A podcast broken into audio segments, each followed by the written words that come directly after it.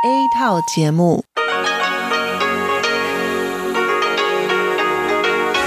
ที่นี่สถานีวิทยุเรดิโอไต้หวันอินเตอร์เนชันแนล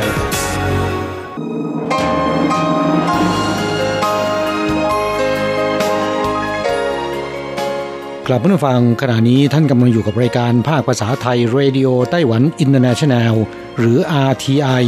ออกกระจายเสียงจากกรุงไทเป ไต้หวันสาธารณรัฐจีน เป็นประจำทุกวันนะครับ นอกจากรับฟังทางเครื่องรับวิทยุได้แล้ว ยังสามารถรับฟังรายการผ่านระบบออนไลน์ได้ที่ thai.rti.org.tw หรือที่ RTI Fanpage นะครับ ขอเชิญติดตามรับฟังรายการของเราได้ ตั้งแต่บัดนี้เป็นต้นไป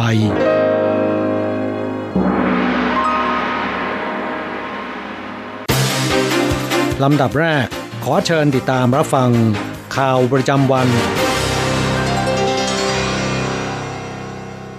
สวัสดีค่ะ คุณผู้ฟังที่เคารพ ช่วงของข่าวประจำวันจากรายการ Radio Taiwan International ประจำวันจันทร์ที่ 1 มีนาคม พุทธศักราช 2564 สำหรับข่าวไต้หวันมีดิฉันการจยากริชยาคมเป็นผู้รายงานค่ะ หัวข้อข่าวมีดังนี้ บางกอกโพสต์ยกย่องประธานาธิบดีไช่อิงเหวินผู้นำไต้หวัน เป็นสุดยอดสตรีของโลกประจำปี 2021ไต้หวันเริ่มผ่อนคลายมาตรการป้องกันควบคุมโรคหนึ่งมีนาคมเป็นต้นไป เปิดให้ชาวต่างชาติเดินทางเข้าประเทศได้แบบมีเงื่อนไข ซึ่งน้ำใจชาวญี่ปุ่น เจ้าของร้านราเมงช่วยซื้อสับปะรด 3,110 กิโลกรัมของเกษตรกรไต้หวัน หลังจีนแผ่นดินใหญ่สั่งระงับนำเข้าสับปะรด ช่วงวันหยุดยาวประชาชมแห่ชมงานเทศกาลดอกทิวลิปเนืองแน่น ขึ้นสัญญาณเตือนสีแดง เทศบาลกรุงไทเปวอนเลื่อนการเดินทางเข้าชมออกไป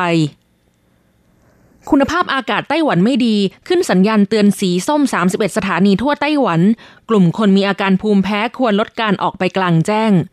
ต่อไปเป็นรายละเอียดของข่าวค่ะ ประธานาธิบดีไช่อิงเหวินผู้นำไต้หวันสาธารณรัฐจีน ได้รับการยกย่องเชิดชูให้เป็นหนึ่งใน 24 สุดยอดสตรีของโลกประจำปี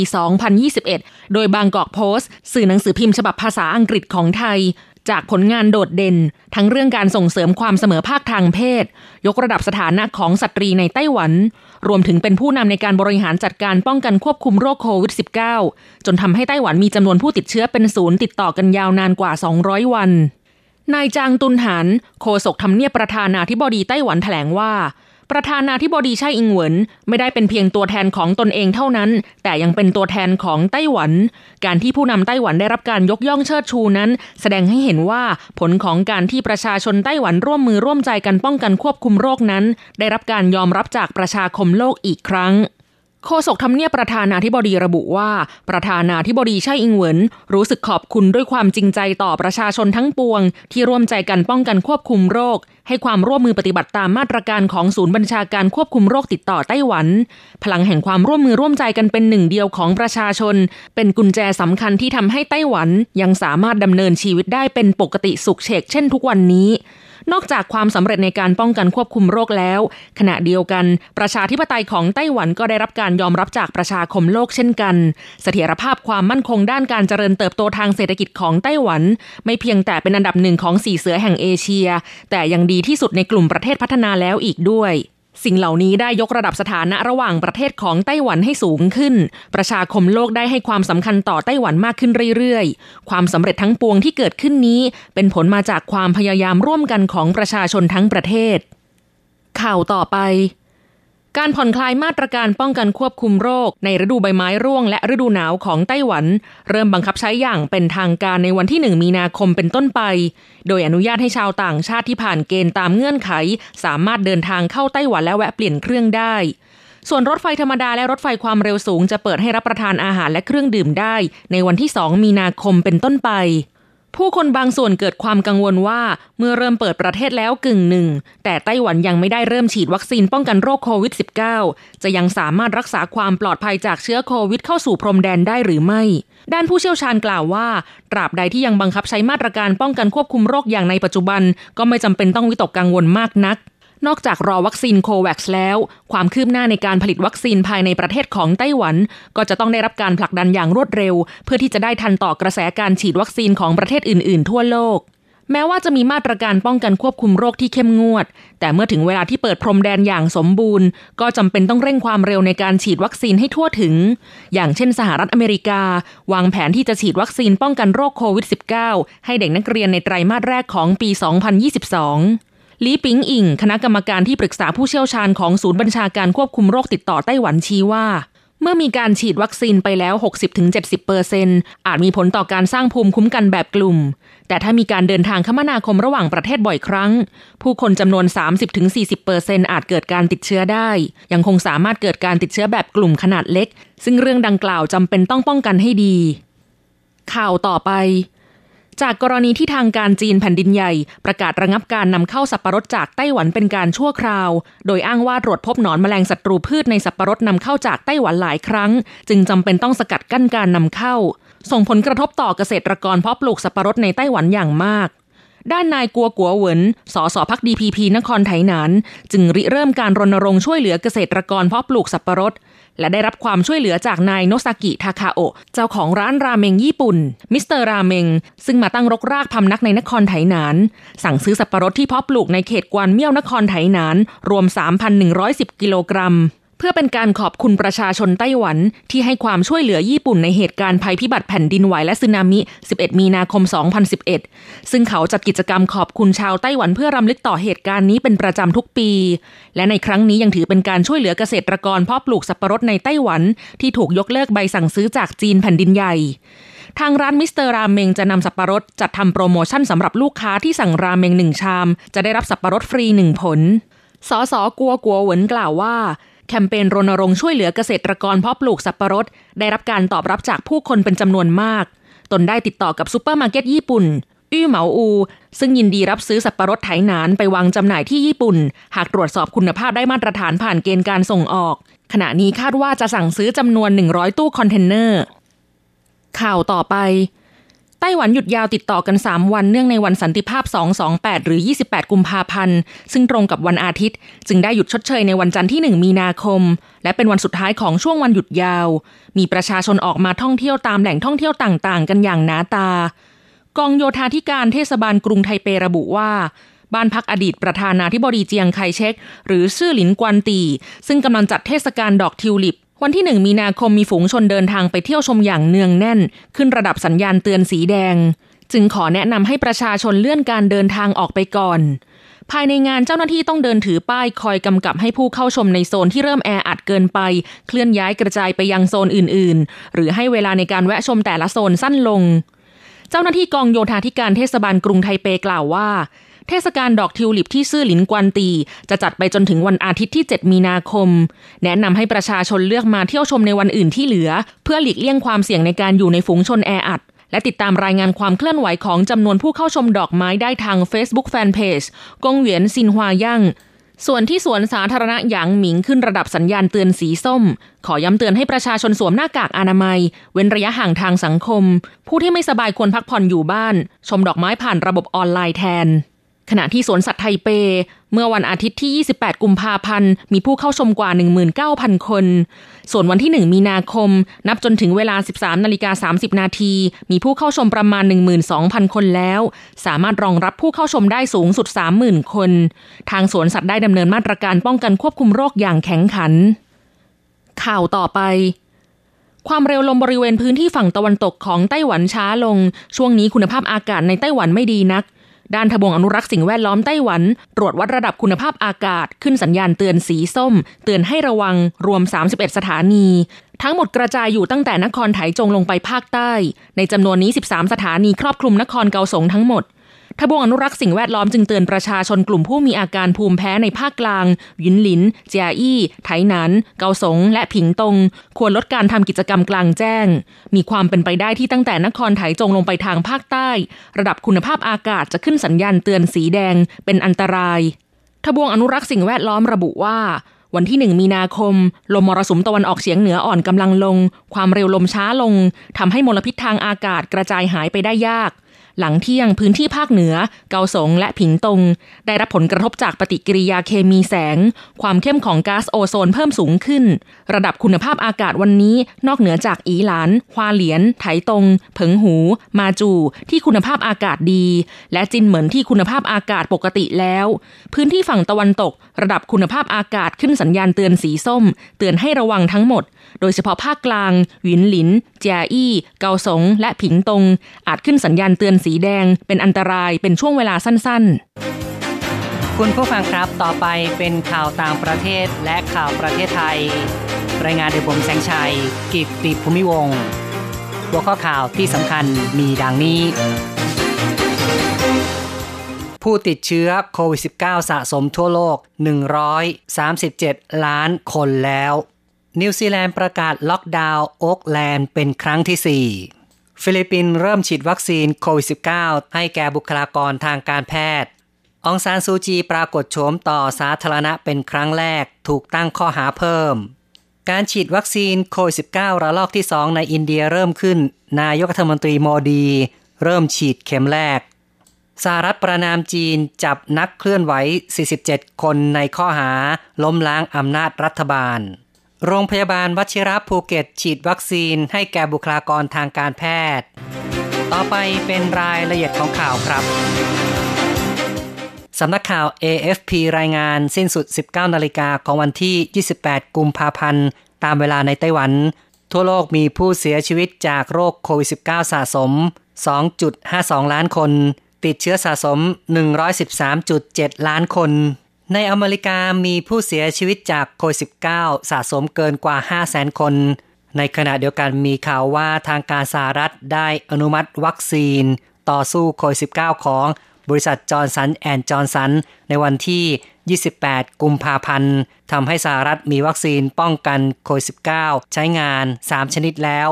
สำนักข่าว AP รายงานว่าวัคซีนจำนวนนับล้านโดส ของบริษัท Johnson and Johnson จะถูกกระจาย ไปยังพื้นที่ต่างๆ ทั่วสหรัฐตั้งแต่ 1 มีนาคม ทางบริษัท Johnson เปิดเผยด้วยว่า ก่อนสิ้นเดือนมีนาคม จะจัดส่งวัคซีนได้ 20 ล้านโดส โดยที่ก่อนฤดูร้อนปีนี้จะจัดส่งวัคซีนไปยังพื้นที่ต่างๆ ได้ 100 ล้านโดสข่าวต่อไปครับ เมืองโอ๊กแลนด์ซึ่งเป็นเมืองใหญ่ที่สุดของนิวซีแลนด์ ถูกสั่งล็อกดาวน์เป็นครั้งที่ 4 เนื่องจากพบการระบาดของโควิด -19 นายกเทศมนตรีเรียกร้อง ชาวเมืองโอ๊กแลนด์ควรได้รับการฉีดวัคซีนเป็นลำดับแรก ทั้งนี้ นายกรัฐมนตรีจาซินดาอาร์เดนของนิวซีแลนด์ สั่งล็อกดาวน์โอ๊กแลนด์ซึ่งมีประชากร 2 ล้านคนเนื่องจากพบผู้ติดเชื้อโควิด -19 เพียงรายเดียว สะท้อนให้เห็นว่านายกรัฐมนตรีอาร์เดนดำเนินมาตรการเข้มงวด และรวดเร็วเพื่อสกัดกั้นการระบาดของโควิด -19 นิวซีแลนด์ได้รับการยกย่องว่ามีประสิทธิภาพสูงสุดประเทศหนึ่ง ในการควบคุมการแพร่ระบาด เนื่องจากดำเนินมาตรการที่เข้มงวด อย่างไรก็ตามการสั่งล็อกดาวน์ครั้งล่าสุด ถูกวิจารณ์อย่างมากจากสื่อมวลชนข่าวต่อไปครับ ที่ฟิลิปปินส์มีการฉีดวัคซีนโควิด -19 ให้แก่เจ้าหน้าที่สาธารณสุขเป็นกลุ่มแรก หลังที่ผ่านมามีปัญหาความล่าช้า ในการจัดหาวัคซีน ในวันที่ 28 กุมภาพันธ์ เจ้าหน้าที่สาธารณสุขจากโรงพยาบาลรัฐบาล 6 แห่ง ในกรุงมะนิลา และพื้นที่โดยรอบ ได้รับการฉีดวัคซีนซิโนแวคของจีนแผ่นดินใหญ่ ซึ่งเป็นวัคซีนเพียงชนิดเดียวที่ฟิลิปปินส์มีอยู่ในขณะนี้ ฟิลิปปินส์ตั้งเป้าจะฉีดวัคซีนให้แก่ประชากร 70 ล้านคน จากประชากรทั้งหมด 108 ล้านคน ภายในสิ้นปีนี้ นายคาร์ลิโตกัลเวซ ประธานคณะทำงานแผนฉีดวัคซีนของฟิลิปปินส์ กล่าวทางโทรทัศน์ว่า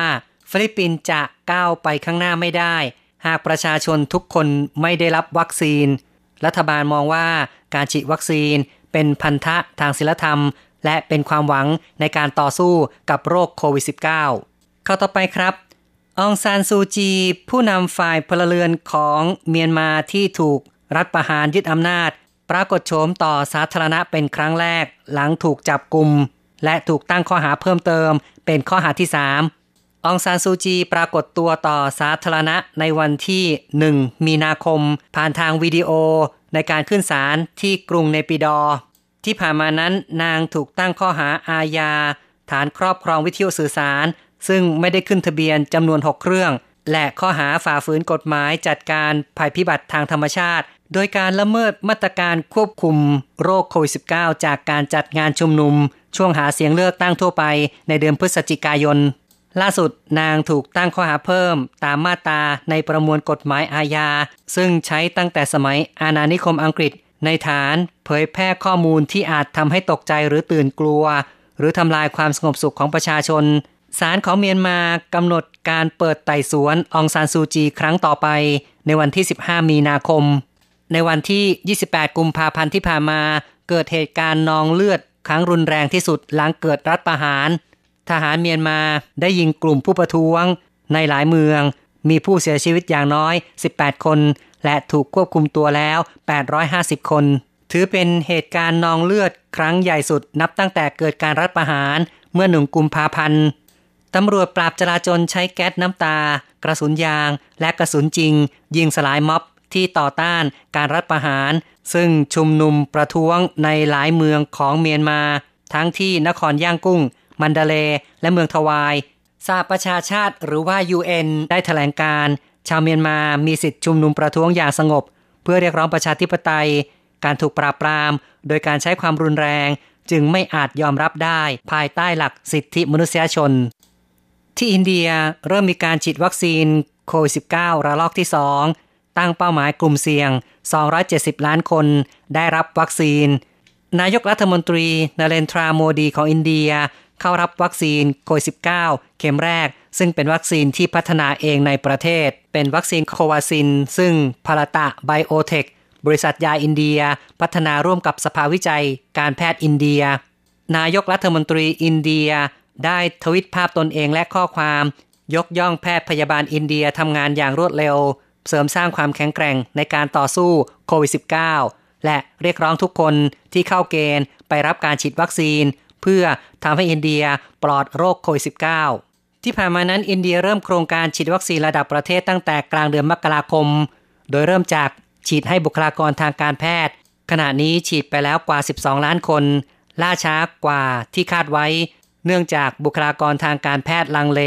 เพราะ มีการอนุมัติวัคซีนโดยไม่มีข้อมูลประสิทธิภาพการทดลองขนาดใหญ่ข้าต่อไปครับแอนโทนีบริงเคนรัฐมนตรีกระทรวงการต่างประเทศของสหรัฐ ได้ทวิตประนามการจับกลุ่มและตั้งข้อหา ผู้สมัครรับเลือกตั้งในฮ่องกงที่สนับสนุนประชาธิปไตย รวมทั้งเรียกร้องให้ปล่อยตัวพวกเขาทันทีสหรัฐระบุว่าจะอยู่เคียงข้างชาวฮ่องกงทุกคน การมีส่วนร่วมทางการเมือง และเสรีภาพในการแสดงความเห็น ไม่ควรถูกตั้งข้อหาเป็นอาชญากรรม ทางนี้ในวันที่ 28 มีนาคม ทางการฮ่องกงได้จับกลุ่มสมาชิกสภาฝ่ายค้าน และนักเคลื่อนไหว 47 คน ในข้อหาล้มล้างอำนาจรัฐบาล ต่อไปติดตามข่าวจากประเทศไทย โรงพยาบาลวชิระภูเก็ต ทยอยฉีดวัคซีนโควิด -19 ให้แก่บุคลากรทางการแพทย์ ผู้ได้รับการฉีดวัคซีนเข็มแรกคือนายแพทย์สวัสดิ์ชัย นวกิจรังสรรค์ แพทย์เชี่ยวชาญด้านหูคอจมูก จากนั้นได้มีการฉีดวัคซีนให้แก่เจ้าหน้าที่แพทย์พยาบาลอื่น ๆ รวม 50 คน ทั้งหมดเป็นกลุ่มที่ต้องใช้ชีวิตสัมผัสและคลุกคลีกับผู้ป่วย กลุ่มทางเดินหายใจเป็นหลัก ที่เชียงใหม่และสมุทรปราการมีการฉีดวัคซีนเข็มแรกเช่นกัน โดยที่จังหวัดสมุทรปราการนั้น นายวันชัยคงเกษม ผู้ว่าราชการจังหวัดเข้ารับการฉีดวัคซีนเป็นคนแรก ส่วนที่จังหวัดเชียงใหม่ นายแพทย์ธงชัย เลิศวิไลรัตพงศ์ผู้ตรวจราชการกระทรวงสาธารณสุข ได้รับการฉีดเป็นคนแรกเข้าต่อไปครับ ผู้ว่าราชการจังหวัดสมุทรสาครเดินได้ด้วยตนเองแล้วศาสตราจารย์นายแพทย์ประสิทธิ์ วัฒนาภา คณะบดีคณะแพทยศาสตร์ ศิริราชพยาบาล เปิดเผยอาการนายวิรศักดิ์วิจิตแสงสี ผู้ว่าราชการจังหวัดสมุทรสาคร ขณะนี้ได้ออกจากห้อง ICU พักรักษาตัวในห้องผู้ป่วยทั่วไป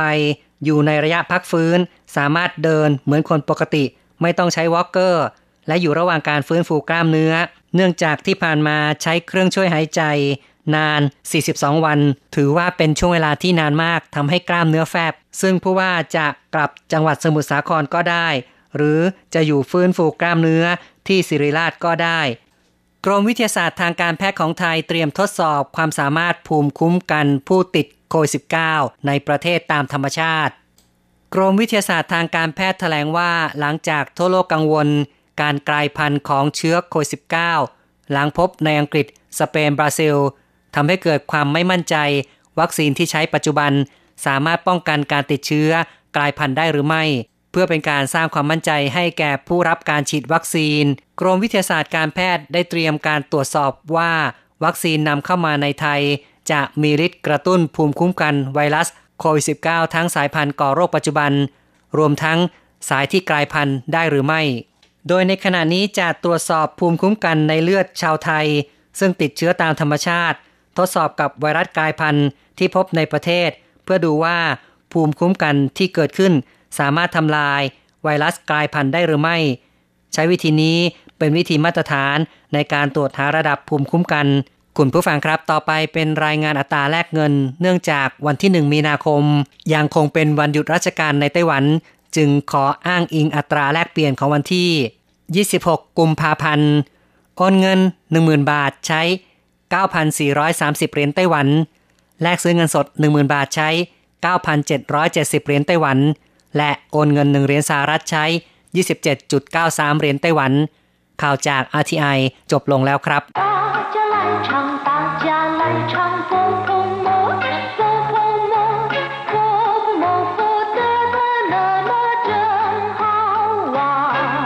สวัสดีครับเพื่อนผู้ฟัง พบกันในบทนี้เราจะมาเรียนบทเรียนที่ 4 ของแบบเรียนชั้นต้น บทที่ 4 เป็นคำสนทนาเกี่ยวกับการไปรับเพื่อนที่สถานีรถไฟนะครับ第四课接朋友一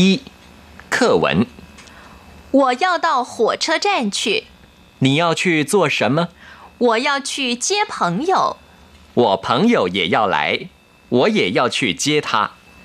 ฟังคุณครูอ่านบทเรียนผ่านไปแล้ว ตอนนี้จะมาอธิบายความหมายของคำสนทนาในบทนี้นะครับคำสนทนาในบทนี้ก็เป็นการไปรับเพื่อนที่สถานีรถไฟ第四课接朋友บทที่สี่รับเพื่อน 我要到火车站去แปลว่าฉันจะไปสถานีรถไฟ หรือผมจะไปสถานีรถไฟก็ได้คำว่าวัวในภาษาจีนนะครับเป็นสรรพนามที่ใช้แทนตัวผู้พูดนะครับ ซึ่งก็ไม่มีการแบ่งเพศเหมือนอย่างในภาษาไทย ไม่ว่าจะเป็นเพศหญิงหรือเพศชายก็ใช้คำว่าวัวได้ทั้งนั้นนะครับ เพราะฉะนั้นคำว่าวัวก็แปลได้ทั้งผมแล้วก็ฉัน要到火车站去จะไปสถานีรถไฟ โคเชอร์จันก็คือสถานีรถไฟ ถ้าจะไปสนามบินก็ควรจะเปลี่ยนเป็น我要到机场去ผมจะไปสนามบิน จีฉางก็คือท่าอากาศยานหรือสนามบินนะครับ你要去做什么คุณจะไปทำอะไร做什么แปลว่าทำอะไร บางครั้งเราเจอเพื่อนหรือว่าผู้คนกำลังทำอะไรอยู่เราไม่ทราบนะครับ แล้วก็อยากจะรู้ ควรจะถามว่า做什么ทำอะไรทำอะไรกัน我要去接朋友ผมจะไปรับเพื่อนฉันจะไปรับเพื่อน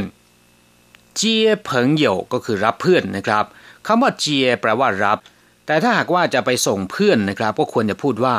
ส่งเพิงเหยวคำว่าส่งก็แปลว่าส่งเพิงเหยวก็คือเพื่อน我朋友也要来 我也要去接他เพื่อนของผมก็จะมา ผมก็จะไปรับเขา我朋友ก็คือเพื่อนของผมหรือเพื่อนของฉัน你朋友เพื่อนของคุณ他朋友ก็คือเพื่อนของเขา也要来ก็จะมา我也要ผมก็จะ去接他ไปรับเขา我朋友 也要来เพื่อนของผมก็จะมา我也要去接他ผมก็จะไปรับเขารู้ความหมายในบทเรียนนี้ผ่านไปแล้วนะครับ ต่อไปเราไปเรียนรู้คำศัพท์ แล้วก็วลีใหม่ๆ ในบทเรียนนี้ ก่อนอื่นฟังคุณครูอ่านคำศัพท์หนึ่งรอบก่อน二生字与生词一要要你你做 做接接送送走走二什么什么朋友朋 朋友二生字与生词สองคำศัพท์แปลว่าลีใหม่ๆย่า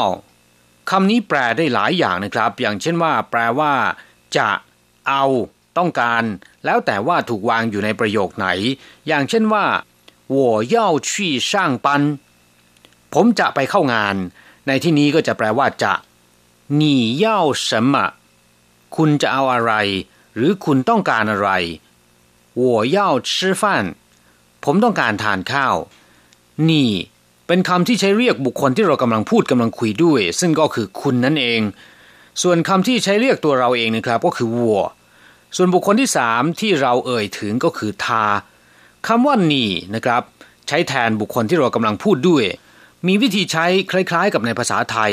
คือจะใช้ตามเพศตามวัยของคู่สนทนานะครับ อย่างเช่นว่าถ้าเป็นเพื่อนทั่วๆไป หรือผู้ที่อาวุโสน้อยกว่าเราเนี่ยก็จะใช้คำว่านี่ แต่ถ้าหากว่าเป็นผู้มีอาวุโส หรือผู้ที่เราต้องการให้เกียรติเขา ก็ต้องเปลี่ยนใช้คำว่า หนิน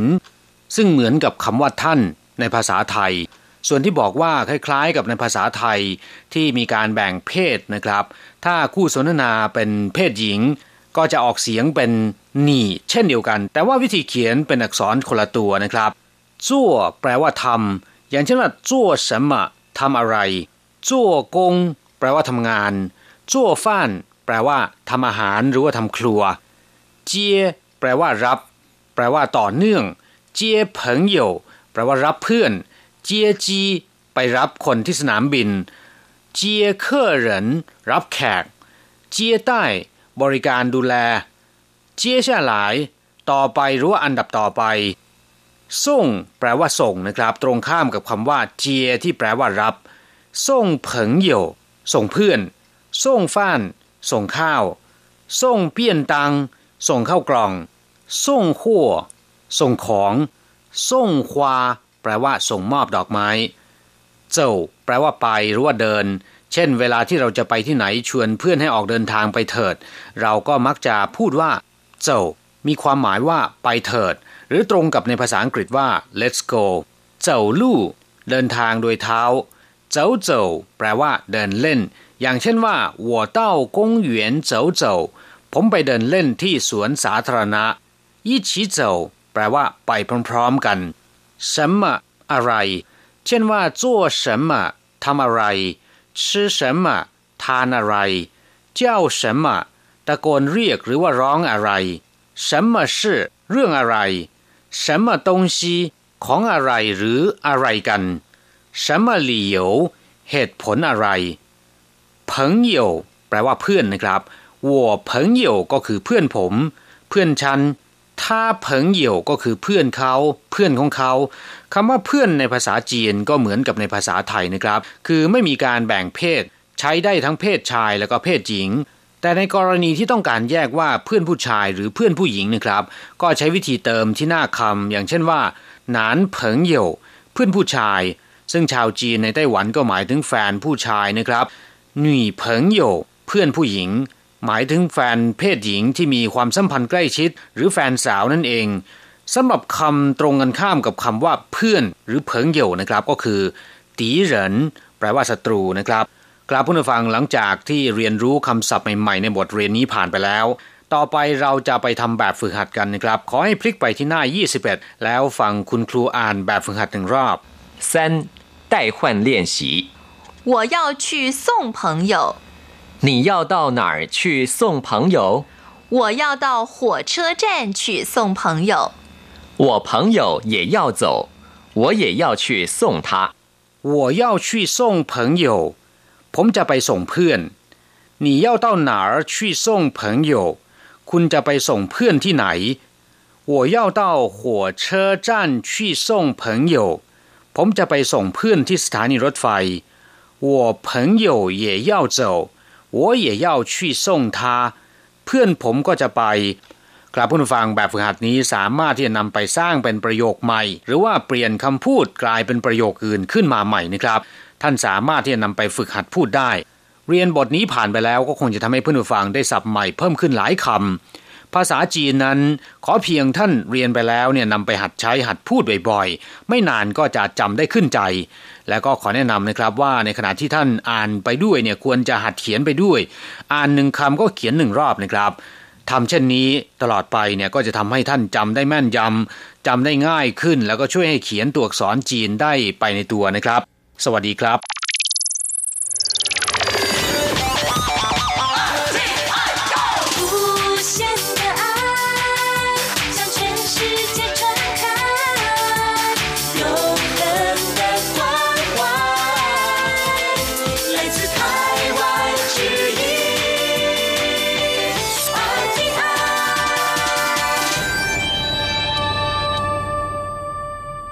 ครับคุณครับขณะนี้คุณกำลังติดตามรับฟังรายการภาคภาษาไทยจากสถานีวิทยุ RTI ซึ่งส่งกระจายเสียงจากกรุงไทเป ประเทศสาธารณรัฐจีนอยู่นะครับและต่อไปนั้นก็ขอเชิญคุณผู้ฟังติดตามรับฟังรายการกระแสประชาธิปไตย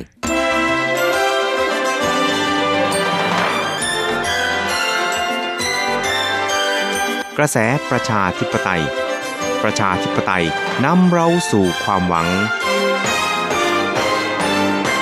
ขอต้อนรับคุณผังสู่กระแสประชาธิปไตย โดยกฤษณัยสายประพาส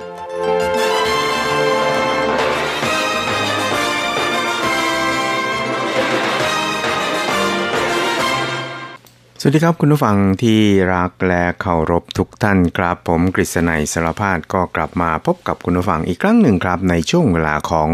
กระแสประชาธิปไตยนะครับ พบกันเป็นประจำทุกสัปดาห์นะครับในค่ำวันจันทร์แล้วก็เช้าวันอังคาร 3 ครั้งด้วยกันสำหรับสัปดาห์นี้นะครับ วันนี้ก็ตรงกับวันที่ 1 มีนาคม เป็นวันแรกของเดือนมีนาคมนะครับ ซึ่งก็ยังคงเป็นวันหยุดชดเชยในไต้หวันนะครับครับคุณผู้ฟังก็คงจะตั้งคำถามว่าเอ๊ะแล้วทำไมถึงต้องหยุดด้วยนะครับ ก็ต้องขอเรียนว่าเนื่องจากเมื่อวานนี้ก็คือวันที่ 28 กุมภาพันธ์นั้นเป็น วันแห่งประวัติศาสตร์ของไต้หวันนะครับ แล้วก็ถือเป็นวันที่ไต้หวันเนี่ยนะครับเเป็นวันแห่งการปรองดองกันระหว่างกลุ่มชนต่างๆนะครับ ซึ่งถึงแม้ว่าในตอนนี้เนี่ยนะครับก็ยังคงอยู่ในกระบวนการของการปรองดองก็ตามนะครับ แต่ว่าการพลิกฟื้นประวัติศาสตร์เหล่านี้ขึ้นมาสืบหาความเป็นจริงนั้น ก็เป็นภาระหน้าที่ของรัฐบาลนะครับ ซึ่งก็ได้มีการ กำหนดให้วันที่ 28 กุมภาพันธ์ของทุกปีนี่นะครับเป็นวันหยุดราชการของไต้หวันนะครับ ซึ่งคุณผู้ฟังก็คงจะสงสัยว่าเอ๊ะแล้วทำไมถึงต้องเป็นวันหยุดด้วยนะครับจริงแล้วเมื่อถึงวันครบรอบปี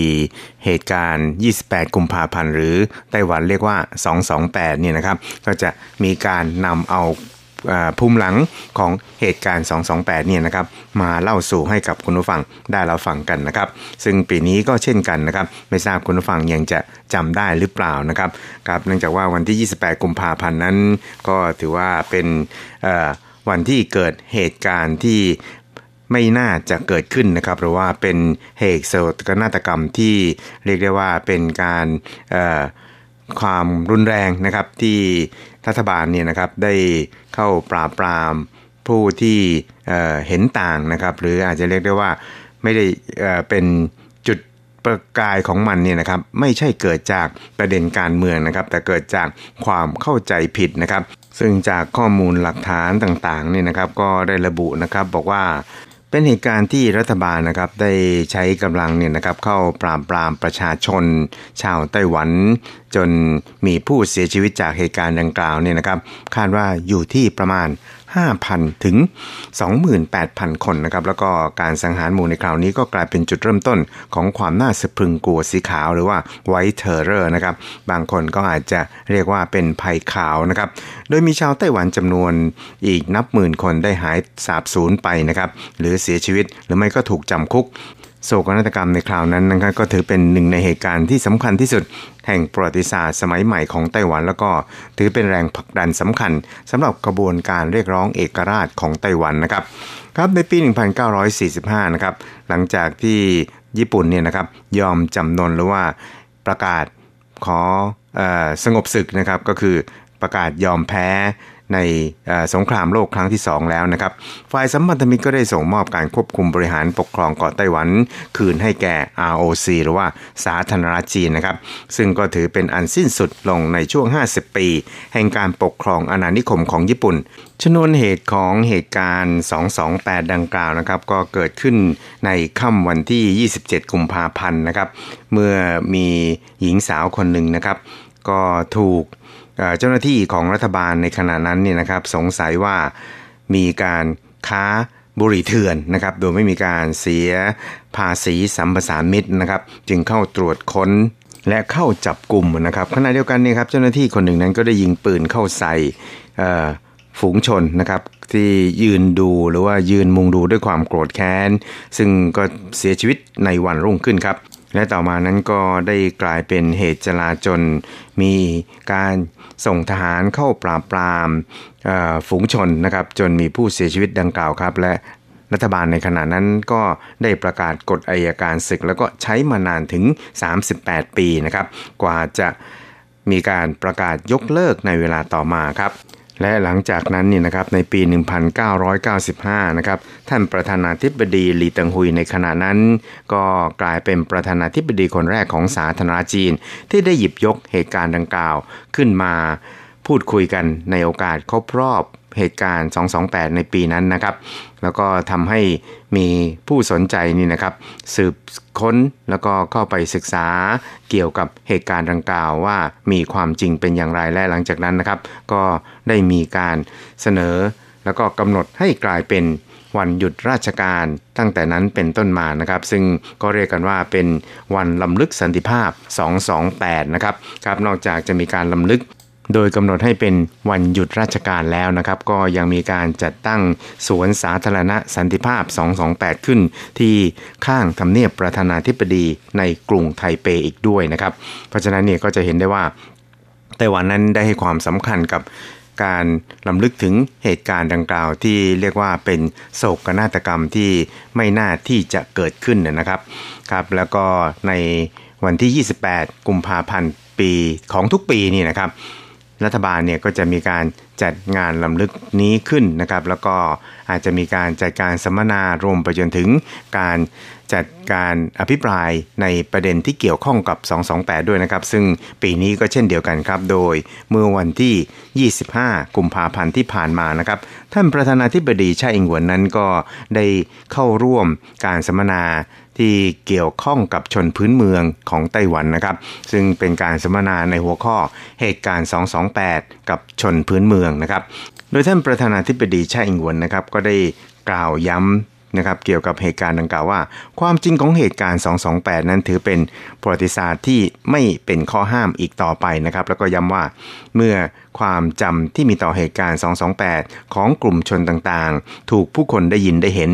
การเปลี่ยนผ่านสู่ความยุติธรรม เพื่อแสวงหาความเป็นจริงแห่งประวัติศาสตร์นั้น จึงจะประสบกับความสำเร็จได้ แล้วก็หวังว่าหน้าประวัติศาสตร์ที่เราต้องเผชิญหน้าอยู่นี้นะครับไต้หวันที่เป็นประชาธิปไตยจะไม่เกิดประวัติศาสตร์ซ้ำรอยขึ้นอีก และที่สำคัญยิ่งกว่านี้ก็คือ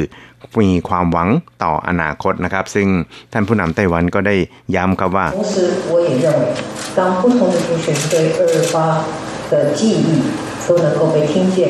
ขณะเดียวกันข้าพเจ้าก็เห็นว่าเมื่อความจำของกลุ่มชนต่างๆ ถูกได้ยินได้เห็น เมื่อนั้นก็จะบรรลุถึงการสแสวงหาความเป็นจริง แห่งประวัติศาสตร์ ท่ามกลางกระบวนการการเปลี่ยนผ่านไปสู่ความยุติธรรมนั่นเองครับ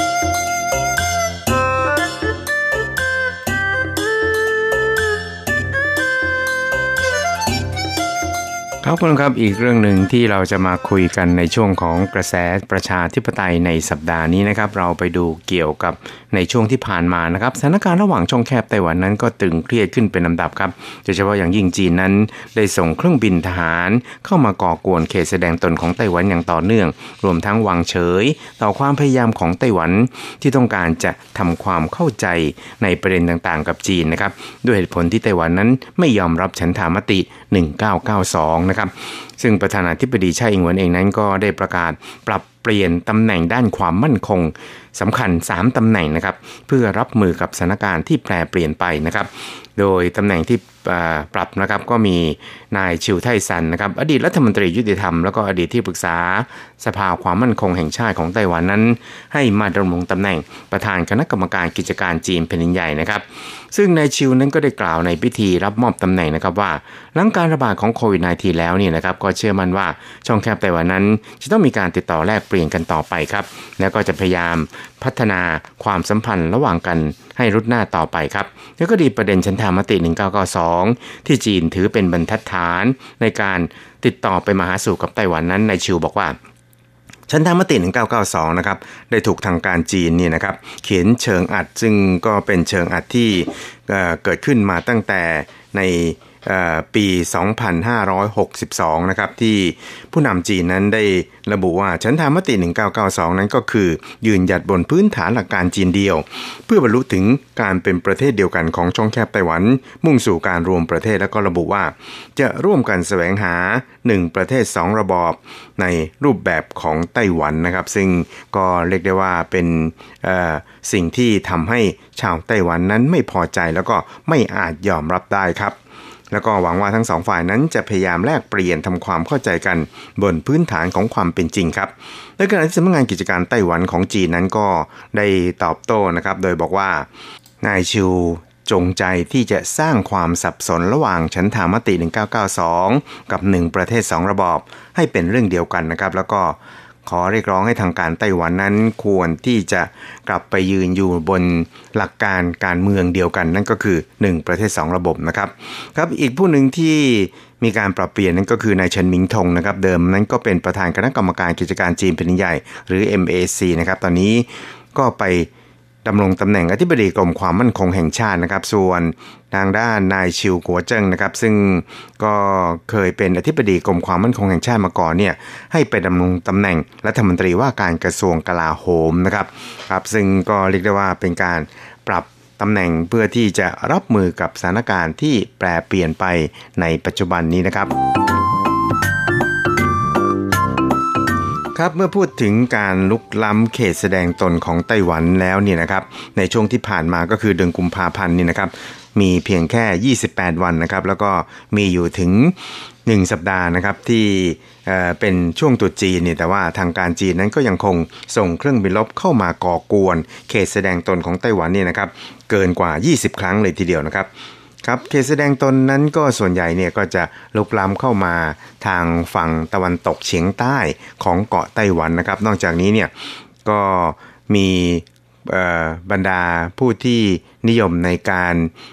ติดตามทางด้านสถานการณ์การทหารระหว่างช่องแคบไต้หวันนะครับ ก็ไปพบเห็นมาว่า ทางการจีนนั้นได้ส่งเครื่องบินลบเนี่ยเข้ามาก่อกวนทางเขต ภาคเหนือของเกาะไต้หวันด้วยนะครับ แต่ว่ากรณีดังกล่าวนั้นทางกระทรวงกลาโหมเนี่ยก็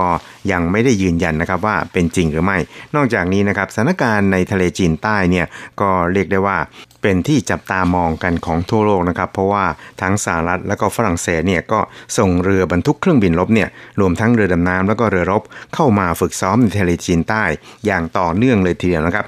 นอกจากนี้เนี่ยนะครับเรือรบ USS Russell DDG 59ก็ยังได้แล่นเข้าสู่ทะเลจีนใต้ด้วยเหตุผลที่ว่าการเดินเรืออย่างเสรี ซึ่งก็เป็นอ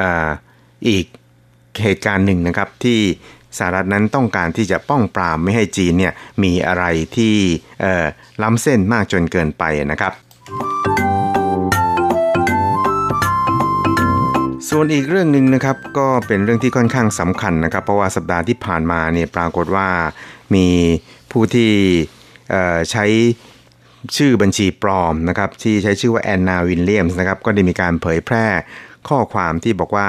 อดีตเจ้าหน้าที่กรมความมั่นคงแห่งชาติของไต้หวันซึ่งทำงานที่นี่ถึง 22 ปีนี่นะครับได้ออกมาแฉว่าไต้หวันนั้นได้มีการดักฟังนะครับ นักการเมืองสำคัญ แล้วก็หน่วยงานต่างประเทศที่ประจำอยู่ในไต้หวัน นักวิชาการแล้วก็สื่อมวลชนด้วยนะครับ ซึ่งทางกรมความมั่นคงแห่งชาติ แล้วก็ท่านนายกรัฐมนตรีสูจันชางนั้นก็ได้ออกมาปฏิเสธในเรื่องนี้แล้ว แล้วก็ย้ำนะครับบอกว่าที่บอกว่าเป็นข่าวปลอมนั้นก็สังเกตเห็นได้ จากสำนวนการใช้ภาษาจีนที่มีทั้งตัวย่อแล้วก็เป็นสำนวนที่ไม่ใช่ชาวไต้หวัน ใช้กันโดยทั่วไปนะครับ เพราะฉะนั้นเนี่ยก็ฟันธงว่าเป็นความพยายามของจีนที่ต้องการจะทำลายความเชื่อถือของไต้หวันในประชาคมโลกนั่นเองครับครับคุณครับเวลาของกระแสประชาธิปไตยในวันนี้ก็หมดลงแต่เพียงเท่านี้ครับ เราจะกลับมาพบกันใหม่ในสัปดาห์หน้า สวัสดีครับ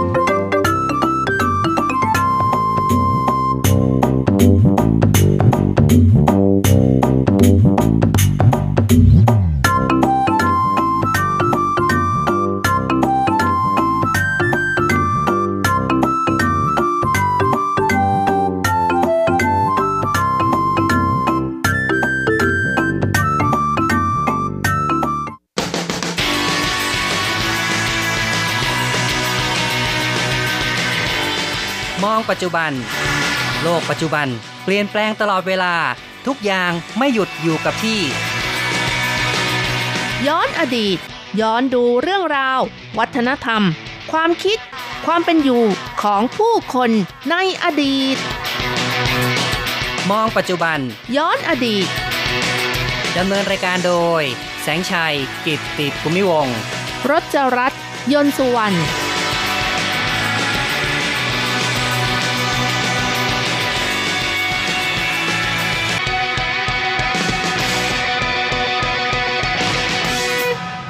คุณผู้ฟังที่รักครับ พบกันอีกแล้วในมองปัจจุบันย้อนอดีตนะครับ ในครั้งนี้เราจะมองเรื่องราวของทูตี้กง หรือว่าเทพเจ้าที่กันนะครับ ค่ะ ก็เป็นเรื่องของเทพเจ้าที่ที่แต่งงานนะคะ แต่งงานกับทูตี้โผค่ะนำมาเล่าสู่กันฟังนะคะ ใช่ครับ ก็คือมีคนคนหนึ่งนะครับเขาชื่อว่าเซียวหยงอิ่งชาวตำบลในผู่เมืองผิงตง ได้อัญเชิญทูตี้โผ จากศาลเจ้า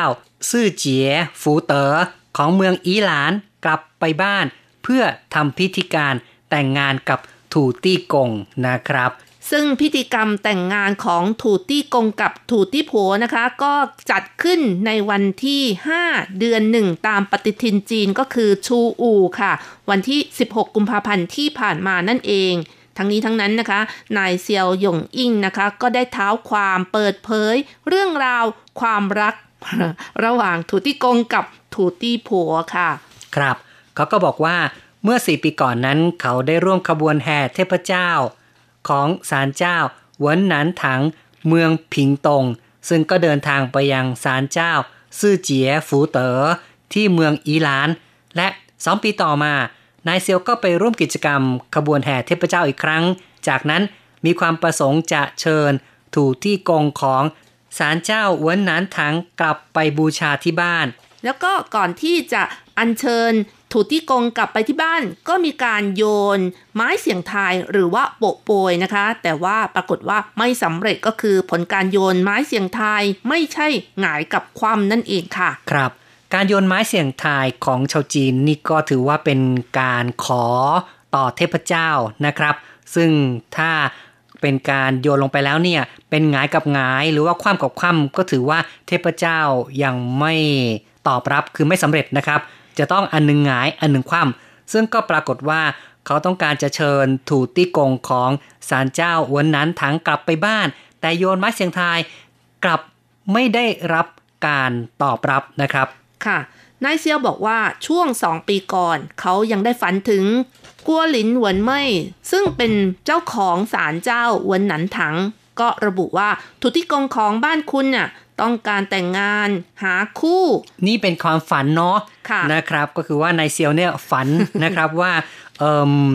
เจ้าของศาลเจ้าได้มาเข้าฝันบอกอย่างนี้นะครับค่ะ แต่นายเซียวก็ไม่ได้สนใจเรื่องนี้จนกระทั่งเมื่อปีที่แล้ว นายเซียวก็ไปร่วมกิจกรรมแห่เทพอีกครั้ง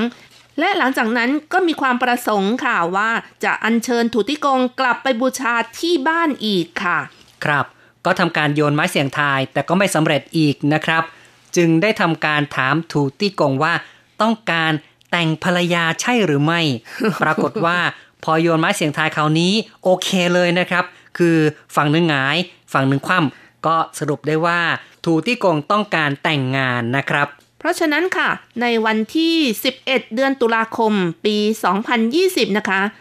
กัวหลินเหวินเม่ยและนายเซียว ก็เดินทางไปแจ้งกับคณะกรรมการดูแลศาลเจ้าซื่อเจียฝูเต๋อที่เมืองอีหลัน และบอกความจำนงว่าจะขออนุญาตอัญเชิญถูติโพเพื่อแต่งงานให้กับถูติกง ที่ตนต้องการนำกลับไปบูชาที่บ้านด้วยนะคะ เพราะฉะนั้นก็เลยทำการโยนไม้เสียงทายสุดท้ายประสบความสำเร็จก็คือเป็นหงายกับคว่ำนะคะ และนายเซียวก็ยังบอกด้วยว่า สงสัยถูตี้กงเริ่มมีความรักกับถูตี้โผในศาลเจ้าซื่อเจ๋เมืองอีหลันตั้งแต่ 4 ปีที่แล้วค่ะ ครับ ก็คนเข้าทรงเนี่ยนะครับ คือซันไทจือของศาลเจ้าเวินหนานบอกว่านายเซียวหยงอิ่งจะต้องเตรียมสินสมรสอย่างเช่น ขนมแต่งงาน 100 ชุด ลิปสติก น้ำหอมเป็นต้น แล้วก็เดินทางไปขอ คือไปสู่ขอถูตี้โผที่เมืองอีหลาน ในวันที่ 5 เดือนหนึ่งตามปฏิทินจีน และต้องห่ออังเปา โพกผ้าแดง เพื่อให้เกียรติ แล้วก็ต้องจัดงานให้มีความเอกเริก หลังจากนั้นก็มีการอัญเชิญถูตี้กงและถูตี้โผไปฮันนีมูนอีกด้วยค่ะ คือมีการแห่เทพไปที่ศาลเจ้าอื่นต่อจนกระทั่งวันที่ 18 กุมภาพันธ์ ก็ได้อัญเชิญเข้าบ้าน แล้วก็จัดพิธีเลี้ยงแขก เพื่อเฉลิมฉลองงานแต่งของถูตี้กง และถูตี้โผจัดงานถึง 12 โต๊ะเลยทีเดียว ครับ ก็เป็นนั้นว่าถูตี้กง ถูตี้ผัวได้สมรสกัน และก็ได้ได้รับการอัญเชิญไปอยู่ที่บ้านของนายเซียวหยงอิงนะครับ ก็นับว่าเป็นเรื่องน่ายินดีคนใน มู่บ้านละแวกใกล้เคียงนั้น ต่างก็พากันมาแสดงความยินดี แล้วก็ร่วมเฉลิมฉลองกันค่ะเขาก็เปิดเผยว่านี่เป็นครั้งแรกของตำบลซะด้วยนะคะ ที่มีการเอ่อจัดงานให้กับถูตี้กงกับถูตี้โผค่ะ ครับก็ไม่ทราบเหมือนกันเนาะว่าคุณผู้ฟังจะรู้สึกอย่างไรกับเรื่องนี้ แต่นี่ก็เป็นสิ่งที่เรานำมานำเสนอในการมองปัจจุบันวันนี้นะครับ และเดี๋ยวเราก็จะมาฟังเรื่องราว ย้อนอดีตเกี่ยวกับถูตี้กงกันต่อครับ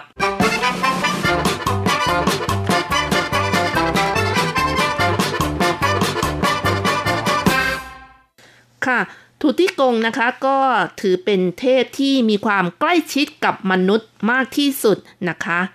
มีชื่อเรียกกันหลายอย่างนะคะ อย่างเช่น ถูเซินถูตี้เซินถูตี้เย หรือว่าฝูเต๋อเจิ้งเฉินเป็นต้นนะคะ ครับ โดยสรุปก็คือเป็นเทพเจ้าที่ แล้วก็ชื่ออย่างเป็นทางการที่ผู้คนจะเรียกนั้นก็คือฟูเต๋อเจิ้งเซินนะครับ ก็คือเทพฟูเต๋อและโดยปกติเนี่ยนะครับ ก็มีการตั้งเทพองค์นี้โดดๆ หรือว่าบางทีก็จะมีการตั้งอยู่กับถูตี้ผัวก็คือคุณปู่เจ้าที่นี่ก็จะอยู่คู่กับคุณย่าเจ้าที่นะครับถูตี้ผัวนี่ก็น่าจะแปลว่าเป็นคุณย่าเจ้าที่ก็แล้วกันนะครับ ความเป็นมาของถูตี้กง หรือว่าคุณปู่เจ้าที่นั้น ก็เชื่อกันว่า คุณปู่เจ้าที่นี่มีตัวตนเป็นมนุษย์ในอดีต ซึ่งมีการเล่ากันว่า ตอนที่ยังเป็นมนุษย์นั้นชื่อจ้างฟูเต๋อค่ะ เป็นขุนนางที่รักแล้วก็นับถือของประชาชนมาก เนื่องจากว่ามีหน้าที่เก็บภาษีของประชาชน เมื่อถึงวันที่ต้องเก็บภาษี คนที่มีรายได้น้อย ก็มักจะมาหารือปรึกษาขอความเมตตาขอผ่อนผันอะไรอย่างนี้เป็นต้นนะคะ พอถึงวันที่เก็บภาษีจริง ๆ ผู้ที่ไม่สามารถจ่ายเงินได้ก็จะได้รับการผ่อนผันค่ะ ไม่เพียงแต่ได้รับการผ่อนผันนะคะ แล้วก็ยังไม่เร่งให้จ่ายเงิน อีกทั้งยังนำเงินของตัวเองที่เป็นส่วนตัวนะคะ จ่ายภาษีให้กับประชาชนด้วยครับจึงทำให้ประชาชนนี้เกิดความรักมากเลยนะคะ ใช่ก็รักใคร่ต่อ ฟูเตอ๋อจางฟูเตอ๋ออย่างยิ่งนะครับ แต่ต่อมาเนี่ยจางฟูเตอ๋อก็ละโลกนี้ไปนะครับ คือสิ้นชีวิตขุนนางคนใหม่ที่มารับหน้าที่ต่อเนี่ยก็มีนิสัยตรงกันข้ามเลย ทั้งกดขี่ขูดรีด ไร้ความเมตตาปราณี คือถ้าประชาชนไม่จ่ายภาษีนี่ก็ถูกลงโทษ เวลามีคนมาขอความช่วยเหลือก็ไม่ให้ความช่วยเหลือ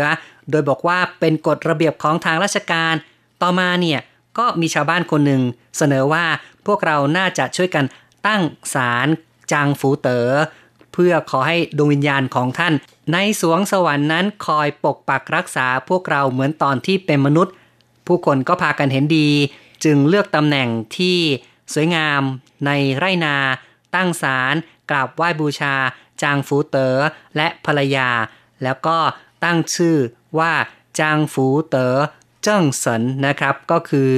ฟูเต๋อเทพแท้จริงนั่นเองค่ะ เมื่อถึงวันคล้ายวันเกิดของท่านนะคะ ก็ตรงกับวันที่ 2 เดือน 2 ตามปฏิทินจีนก็จะมีการเส้นไหว้ครั้งใหญ่ และขอพรให้เจ้าที่ปกปักรักษา คุ้มครองให้ทุกคนมีความสุข นี่นะครับก็เป็นเรื่องราวความเป็นมาของถูตี้กงแต่ว่าในสภาพการเเส้นไหว้ถูตี้กงในไต้หวันเนี่ยก็จะแตกต่างกันไปในแต่ละพื้นที่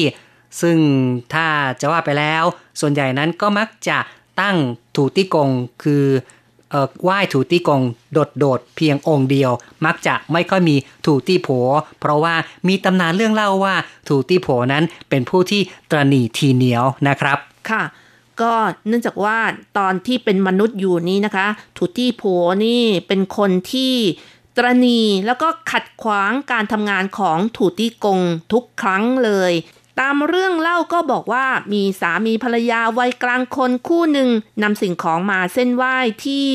ศาลเจ้า และสองสามีภรรยาก็อธิษฐานว่าทูตี้กงทูตี้ผัว กรุณาประทานพรให้ฉันและคนในบ้านอยู่เย็นเป็นสุขด้วยเถิด ตอนนั้นทูตี้กงยังไม่ทันเอ่ยปากพูดทูตี้ผัวที่อยู่ข้างๆ ก็กล่าวขึ้นว่า ไม่ได้ไม่ได้ คุณตอบเขาไม่ได้นะ ทูตี้กงก็บอกว่า พวกเขาไม่ได้มาขอตังค์ซะหน่อยทำไมไม่ได้ แค่มาขอพรให้อยู่เย็นเป็นสุข ให้พวกเขาไม่เห็นเป็นอะไรทูตี้ผัวก็กล่าวด้วยความโกรธเคืองว่า ไม่ได้ ถ้าทุกคนมาขอพร ประทานความสุข ถ้าคุณตอบรับทุกครั้ง ความสุขของพวกเราจะไม่ถูกแบ่งปันไปหมดหรือ ตอบรับไม่ได้นะ ครับ นี่ก็ เป็นการแสดงความตนีของถูตี้ผัวนั่นเองนะครับ ถูตี้กงก็พยายามอธิบายบอกว่า พวกเราเป็นเทพยังต้องการความสุขอะไรอีกเล่า ประชาชนในโลกต่างหากที่ต้องการความสุข อย่างไรก็ตาม ถูตี้ผัวก็ยังคงไม่ยอมยืนกรานว่าไม่สามารถบันดาลความสุขให้แก่สามีภรรยาคู่นี้ เพราะฉะนั้นสามีภรรยาคู่นี้ก็ผิดหวังกลับไป อย่างไรก็ตามถูตี้กงก็ยังได้บอกกับสามีภรรยาคู่นี้ว่า ให้หมั่นสร้างความดีแล้วก็จะคอยคุ้มครองให้มีความสุข ค่ะ เรื่องราวเหล่านี้นะคะก็เกิดขึ้นบ่อยครั้งค่ะ จึงทำให้ประชาชนนี้ไม่ชอบถูตี้ผัวที่เป็นเทพใจแคบ เห็นแก่ตัว แล้วก็มีเรื่องเล่าว่า เคยมีคนเอาถูตี้ผัวยกให้เป็นภรรยาของเทพองค์อื่นซะด้วยนะคะ ซึ่งเรื่องราวที่เล่านั้นก็เกิดขึ้นในยุคราชวงศ์ชิง ในสมัยฮ่องเต้เจิ้งเต๋อนั่นเองค่ะ ครับซึ่งในยุคนั้นก็มีข้าหลวงคนหนึ่ง มาถึงวัดที่มีการเส้นไหว้ถูตี้กง เห็นข้างๆถูตี้กงนั้น มีถูตี้ผัวก็รู้สึกไม่ชอบใจ จึงได้ยกให้เป็นภรรยาของเทพอีกวัดหนึ่ง อีกทั้งสร้างรูปปั้นไทจือก็คือลูกชายของเทพองค์ใหม่ขึ้นด้วย ดังนั้นเราจะเห็นได้ว่า ในเวลาที่ชาวจีนตั้งศาลเจ้า หรือวัดจีนที่มีเจ้าที่นั้น มักจะไม่เห็นถูตี้ผัวอยู่เคียงข้าง นี่ก็เป็นสิ่งที่มีการเล่าสืบกันมาเป็นตำนานในทำนองอย่างข้างต้นนี้นะครับ แต่อย่างไรก็ตามในไต้หวันเองก็ยังมีบางวัดอย่างเช่นที่อีหลานนะคะ ที่เราเอาเรื่องราวมาเล่าให้ฟังก็มีถูตี้ผัวอยู่หลายองค์นะคะ แล้วก็ศาลเจ้าอื่นก็มาสู่ขอไปหลายองค์แล้วด้วยค่ะ ครับก็ถือว่าเป็นความเชื่อในแต่ละที่แต่ละถิ่นที่แตกต่างกันไป ครับก็ต้องบอกว่าแล้วแต่ชาวบ้านจะชอบนะครับ บางแห่งนั้นก็จะมีถูตี้กงกับถูตี้โผอยู่ด้วยกัน แต่บางแห่งก็จะมีเฉพาะถูตี้กงโดดโดดเท่านั้น ซึ่งชาวบ้านส่วนใหญ่ก็ยังคงมีความศรัทธา แล้วก็นิยมไปไหว้ถูตี้กงกันอย่างไม่ขาดสาย เพราะเห็นว่าไหว้แล้วก็บันดาลให้เกิดความเป็นสุข หรือว่ามีความร่ำรวยมากขึ้น การไหว้ถูที่กงนั้นมักจะไหว้เป็นประจำทุกๆเดือนซะด้วยซ้ำนะครับ แล้วก็ในเทศกาลใหญ่ ๆ อย่างเช่น วันไหว้พระจันทร์ก็จะมีการไหว้เจ้าที่หรือว่าถูตี้กงครั้งใหญ่ด้วยค่ะ คนที่เปิดโรงงานนะคะ ก็จะไหว้เจ้าที่ทุกวันที่ 1 และวันที่ 15 ตามปฏิทินจีน แต่ว่าคนที่ทำการค้าก็จะไหว้วันที่ 2 และวันที่ 16 ตามปฏิทินจีนค่ะ ครับ ก็ถือว่าถูติกงนั้นเป็นเทพที่มีผู้คนนับถือกันมาก บางคนก็เรียกกันว่าเป็นเทพหัวไร่ปลายนา เพราะนิยมที่จะตั้งเอาไว้ในพื้นที่นาพื้นที่การเกษตรทั่วไปเป็นจำนวนมาก แล้วก็อย่างที่บอกไว้นะครับว่าในบ้านในอาคารหรือว่าในที่ต่างๆ ชาวจีนก็นิยมไหว้ถูตี้กง คือ นอกจากจะตั้งเป็นศาลขนาดเล็ก ก็ยังมีศาลขนาดใหญ่แบบเป็นเรื่องเป็นราว ก็หลายแห่งทีเดียวละค่ะก็ถือว่าเป็นเทพที่ใกล้ชิดกับมนุษย์มากที่สุดด้วยค่ะ ครับ การพูดคุยในรายการมองปัจจุบันย้อนอดีตในวันนี้ เห็นทีต้องขอยุติลงก่อนนะครับ อย่าลืมกลับมาพบกันใหม่ในครั้งต่อไป สวัสดีครับ สวัสดีค่ะ